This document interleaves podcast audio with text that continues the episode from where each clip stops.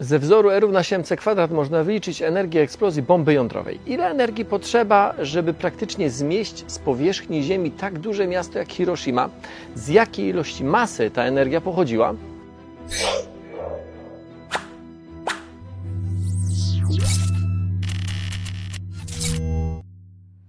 To taki komentarz na gorąco, krótszy niż moje ostatnie filmy, ale pomyślałem, że warto. Przy okazji, jak lubicie moje filmy, jak lubicie mój kanał, zasubskrybujcie go, bo to pomoże w lepszej dystrybucji moich treści, ale też i do Was lepiej będą te treści trafiały. Zrobiłem ostatnio film o historii powstania pierwszej bomby atomowej, ale nie wyjaśniłem w tym filmie, jak ta bomba działa. W zasadzie to jest dość proste. Gdy w duże jądro atomowe uderzymy neutronem o odpowiedniej energii, to to duże jądro rozpada się, rozszczepia się na mniejsze kawałki i przy okazji uwalniana jest pewna porcja energii. Ta energia bierze się z masy. Otóż atom w całości ma większą masę niż wszystkie jego elementy po rozerwaniu, gdybyśmy je zebrali w całość. Trochę to jest nieintuicyjne, bo w naszym świecie makro, na przykład wazon, który jest w całości, ma taką samą masę, jak jego kawałki zebrane z podłogi po tym, gdy wazon spadnie się potłucze. W rzeczywistości w tym przypadku można policzyć, o ile zmniejszy się masa połamanych kawałków, bo nie tylko w świecie atomów ta różnica masy pomiędzy czymś, co jest w całości, a czymś rozbitym, ulatuje w postaci energii. Ulatuje. Przy czym to nie jest tak, że masa znika, a energia sama z siebie się pojawia.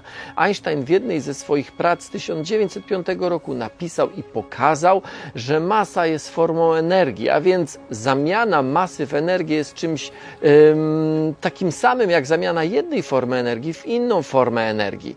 Co ciekawe, gdy Einstein pisał E równa się mc kwadrat, a w zasadzie ten wzór y, z jego oryginalnej publikacji miał nieco inną formę i autor używał innych nikt nie potraktował go poważnie i wzoru Einsteina, bo kto by zwrócił uwagę na publikację nikomu nieznanego urzędnika biura patentowego, który wywraca do góry nogami cały gmach fizyki, no prawie że cały, ale na pewno energię, masę, czas i grawitację.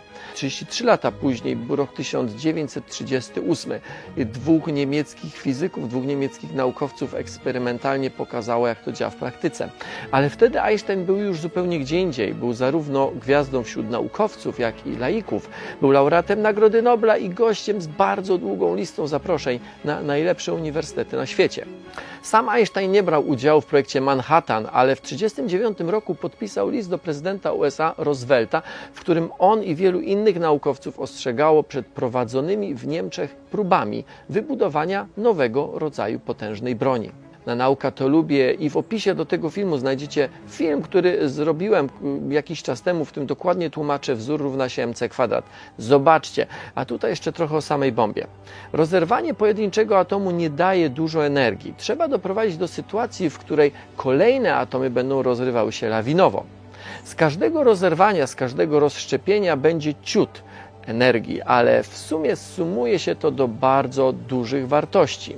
Zrobiono to. Rozerwany, rozszczepiany atom emituje neutrony, które nie wchodząc w detale, e, mogą rozerwać kolejne ciężkie jądra atomowe, które znajduje się tuż obok. Każdy z takich kolejnych to źródło neutronów, z których część trafi w jeszcze kolejne i rozerwie je. I to jest właśnie reakcja łańcuchowa, reakcja lawinowa, która ma miejsce podczas eksplozji bomby jądrowej, ale nie może się zdarzyć w reaktorze jądrowym. E, o tym, dlaczego się nie zdarza, Dlaczego się nie może zdarzyć, opowiedziałem w jeszcze innym filmie na Nauka to lubię. Einstein w 1905 roku wykazał, że masa jest formą energii.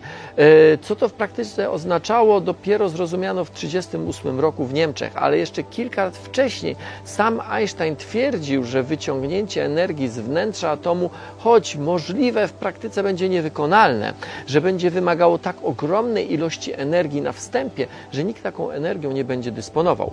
Kilka lat później dowiedział się, jak bardzo się pomylił. No dobra, zatem jaka cząstka masy zamienionej na energię zrównała z Ziemią Hiroshima? 1 gram. 80 tysięcy ludzi zabiła energia równoważna jednemu gramowi masy. E równa się mc kwadrat. E to energia, m to masa, c to prędkość światła w próżni, no i tam jest jeszcze kwadrat. Trzy litery wystarczą, żeby zrozumieć, że masa jest formą energii. Piękne to czy straszne? A to już nie zależy od wzoru, tylko od ludzi, którzy wzorów używają. Nauka to lubię od 10 lat, nie tylko na Facebooku i YouTube. Bardzo Was zapraszam.